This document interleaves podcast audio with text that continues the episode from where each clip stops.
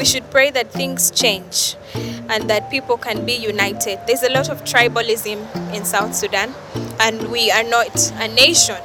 So we should pray for nationalism, good governance. We also need transparency, and also we pray for finance, climate finance, that the government will be able to redirect funds to climate change or climate change response.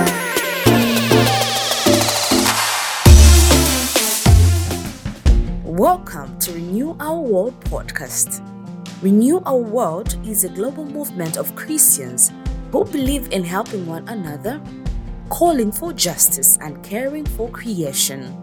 Join us this season as we'll be discussing the latest in climate news, chatting with theologians, activists, and some of our incredible members and friends working on the ground. I am your host, Jessica Wally. This episode was recorded live at COP27 in Egypt. Hi, everyone. Welcome to this uh, episode of the podcast. I'm Jessica Wally, and today I am joined by Juan Rachel, the advocacy coordinator for South Sudan Council of Churches. Okay, so I'll be having a conversation with Juan for the next few minutes, and uh, we're just going to see the climate situation in South Sudan and also what young people are doing in the advocacy of uh, climate uh, justice. So, Juan, welcome uh, to the podcast, and uh, could you just uh, give us an insight of how South Sudan is looking like today um, with when it comes to the issues of climate change? Okay, South Sudan is very vulnerable at the moment, and there are floods, there's a lot of drought, and because of the oil extraction, there's a lot of uh, damage on the soil, and we're losing a lot of agricultural land. The women are not doing so well because the oil spills are affecting their bodies. Um, I hear stuff about infertility, miscarriages. So, generally, South Sudan is not looking good. 10 years back, we we used to have rains, a lot of rains in October, but now it's very limited and people are losing their crops, losing their sources of livelihood, which is agriculture. And because of the floods, people are moving with their cattle, and when they go to these other areas, they are destroying the crops of those those communities, and that is bringing a lot of conflict. So that is the relationship between climate change and the conflicts in South Sudan. It's not doing well in terms of the policies. There are no policies that are in regard to climate change um, response, and I think that we need to do more. And honestly, to be honest, this COP 27 is not bringing out the real things that we are talking about. It's not talking about action. It's it's just mainly on advocacy, but we're pushing for action. Okay, uh, you've mentioned some of the um, effects of climate change in South Sudan, and one being uh, women being affected. Um, for how long have uh, those changes uh, been noticeable, like in South Sudan? For how long have you been noticing that the women are, are uh, the fertility is, is being affected? And also uh, they're having miscarriages and so on. For how long has that been happening? And for uh, for you to actually notice that this this is one of the effects of uh, climate change, actually. South Sudan, before it became South Sudan, that was before 2011, there's been extraction of oil. And this has been happening a lot, but not documented. So I could say it has been happening since time immemorial, but because people have not been assessing the effects of the oil, we have not been able to let the world know about this. But I was able to lead, to, to lead uh, a team that was researching about how the oil is affecting our society. And that was when I was able to see physically how women are suffering from these oil spills. Others are talking about malfunctioning of their bodies. And I'm thinking, as a country, we need to respond to this. We need to find a way on how to stop extracting our oil and find better ways of living, of surviving, because we are losing and we are damaging things around us and we're losing our lives. So this this is really, I think we need to do more. And do you think uh, the women that are actually affected, do you think they realize that it's actually because of the oil spills, which is as a result of climate change? Do they realize that's the reason why maybe they've been uh, um, having such uh, problems with their bodies? Yes, because they live near the oil fields. So as time goes by, they see the ch- changes in their bodies. And in 2008, there was a leakage on the pipeline because of the, the way it was met. It just burst. And after after some time, after some years, the women saw that the babies they were giving birth to, some did not have limbs, some did not have eyes. So that, that it brings about the genetic um, malfunctioning. And they could see that because they live near the oil fields, this is why. And those that lived far, it's not happening to them. Okay. So that's that's the thing. Okay, so there's a difference actually with uh, women that are nearby and those that are, are, are living like uh, in far places when it comes to the uh, maybe the changes of bodies and just health wise them being affected. That's right, it's different. And for me, I stay in the capital, which is very far from where the oil is being extracted. And when we hear the stories of the women, they talk about harassment, they talk about violation of their rights. They are losing their land because they're not supposed to stay near the oil fields and they are not compensated for that. So they're able to to reflect on how much the extraction of the oil is affecting their lives and their bodies and their families because they are moving and they are moving away from places that have sentimental value to them. Okay. So, um, in the in the uh, face of all these uh, unfortunate, uh, you know, uh, health hazards, especially uh, when it comes to women, have uh, what are some of the things that have been done to just try and see to it that the women don't continue to be affected in that line. And also just everyone's health. Like what are some of the things that are being done or is there anything that is being done at all? There is nothing that is being done at the moment. Women still continue to suffer. The only thing they do is to tell them to move away from the oil fields and they're not given compensation. There, there is no health facility. It's only other agencies that come in that are non-governmental, but the government is not doing anything. There are no policies. If they are, there is no implementation. So it's safe for me to say that there is nothing being done, and that's why I called for action in the beginning. Okay.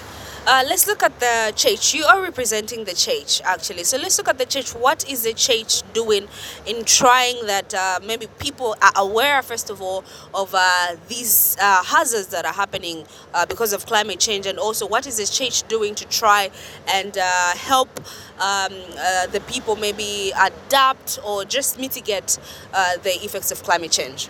The church has uh, leverage on the number of people that they meet and every Sunday, they use that space to pass pastoral messages on how we can protect our environment, nurture it. And that's one way that they do that. Another way is through advocacy on policy. The church has an advantage of meeting policy makers.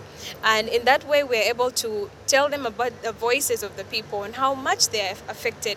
And we pray that as we continue with our shuttle diplomacy, there will be some kind of adopting some policies that support climate change response and it should be gender specific because it's mostly women and children that are suffering from it. So that's basically what the church is doing. And also um, in addition to that there is a lot of planting trees that we are doing to show that even if we there's a lot of deforestation going on we need to replant reforestation and we need to get alternatives on the kind of fuel that we use as a country Okay, um, let's talk about uh, the change, the uh, policymakers, and the young people. How are they working together to just uh, try and ensure that uh, South Sudan becomes a better place, especially for the women that are being affected uh, with, uh, you know, they're having issues with their health, all because of the effects of climate change? There is an intergenerational gap in South Sudan for the youth they do not have a space where they come together to discuss the same issues. But as the church, we try through our spaces to bring the young people, the older people, and the policymakers together to discuss. And it's about mapping out their roles because as young people, we have the energy, we have the time, and we need to build their capacity. So bringing them together as the church because we are credible, we are legitimate, we are able to bring them together to discuss. But the priority in South Sudan has not been climate change because it has been conflict resolution. It has been about rebuilding ourselves from the conflict. So right now it's not the priority, but being at COP, I'm using this opportunity to advocate for prioritizing climate change response. But as the church, we are able to work together. I know when I go back, and I'll speak to the leaders of the church that we need to make climate change a priority for all of us. So it's about reconvening the young people, the women, and the youth to speak about this. Okay. Um, as we'll be wrapping up our our um, episode, uh, let's look at uh, what are some of the things that you would recommend the young people to take center stage in into to just ensure that you know South Sudan becomes a better place because as young people uh, definitely maybe you are guaranteed to have more life and uh, if you don't do much at all it will mean that whatever um, uh, damages that are happening today you live with them uh, with the years coming in. So what would you recommend uh, young people? What can they do what can uh, how can they be active in ensuring that they make sure that they, they protect South Sudan that they're living in? The first thing is valid information we don't have information on climate change. So I think seeking the information is important. Another one is capacity how do we build our capacity on how we can respond to climate change? That's very important. Then we need to get to know about traditional methods of response because I know they are existent. And when we get this information from the older generation, there will be a difference. We can work with the government to conduct research on how this is affecting us and what we can do best on our context. And as young people, I told you in the beginning, we do have the energy. And then finally, we need to unite ourselves. We need to get numbers. Numbers is very important when it comes to response. Right now, I see young people building dikes um, in different areas that are affected by the floods, but they don't have an early warning system in place. They don't know where to go. So information is very important, capacity building is important, which is education, and then advocating for policies by the government and the young people can do that also raising awareness because they have access to different stakeholders so i think that's what young people can do okay um, how can the global church uh, pray for South Sudan?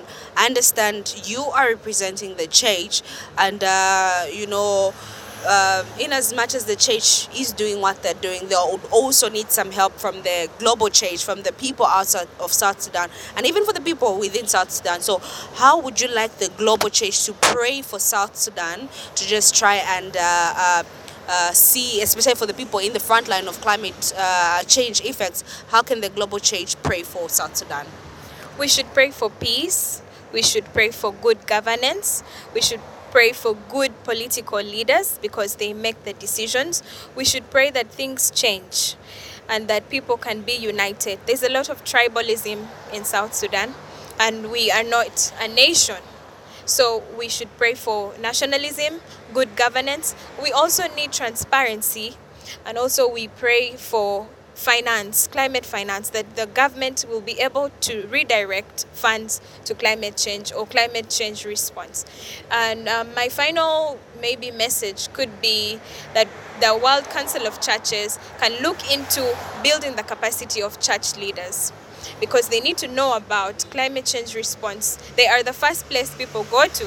So they need to know and they need to know how to do it. So the, the world or the, the World Council of Churches can do that, building the capacity of the world church, the church leaders. Okay. Um, and also, I should um, um, make mention that uh, you are not just speaking um, for the church in South Sudan, but you're also speaking for the young people in South Sudan that, uh, you know, may not have the um, opportunities to speak in, in places and spaces where you are able to speak. So when somebody hears uh, the name Rachel Juan, what would you want them to remember you for? What's that word that uh, they would connect? What's that quote that they would connect you to? If anybody, wherever they will be like, if they read this name, I'm like, I think I heard her say something about this. What's that that you'd want them to just uh, uh, link to you? Because I come from a conflict stricken country, my quote or my word is going to be peace and youth for peace. It's just about young people coming together, pushing for peace, pushing for a healthy environment, pushing for a good climate where we can all survive. It's about survival, but more than survival is thriving. So, youth for peace and then protecting our environment so we can thrive as young people. Thank you so much for uh, this opportunity. It's really amazing to get to know how South Sudan is actually doing, especially uh, in the midst of uh, climate change. Uh, we understand that the stories are different from each uh, place, one place from the other, they're all different. So it's amazing that, uh, you know, that is the story when it comes to South Sudan, and also unfortunate, especially for the women uh, that their health are being affected in such in such a way. So, what is your last word? As I, I have not said that. I didn't say it. So, what's your last word? Now, this is like the last last word. what's your last word as we conclude with uh, this episode of the podcast? Let's continue to talk about things that are close to us. Let's continue to speak the truth because when you speak the truth, that's when you'll be heard. Let's continue to be united in love. Let's continue to educate ourselves and let's continue to read, especially as young people, to bring about change. All right. Thank you so much, Rachel, and I wish you the best. And we'll be praying for South Sudan. Thank you for having me. Okay. Thank you. All right, so that was uh, Rachel Juan from South Sudan, uh, a young person that is trying to do um, uh, the most when it comes to activism, uh, that's climate activism, and also, like she said, we should continue to pray for South Sudan so that they should be in a better place, especially for the women in South Sudan, that uh, they can uh, make sure that they get to be healthy, even though they are being affected uh, with uh, different health hazards, and uh, that is affecting them in so many ways, such as um, fertility and also miscarriages, which is uh, something really, really uh, bad that a woman would go through that simply because of uh, the effects of climate change. So it's been Jessica Wali. Until the next episode on uh, this amazing uh, uh, podcast, when I get to have another amazing guest. Thank you so much, and let's continue to pray for the world. Let's continue to pray for peace, and specifically on this episode, let's continue to pray for South Sudan. Thank you. Thank you for listening to Renew Our World podcast. Be sure to visit our website at renewourworld.net. And if you love this episode, subscribe and learn more about Renew Our World campaign and some of what our members and friends are doing. Until next time, remember, you are God's child, made in His image, so smile.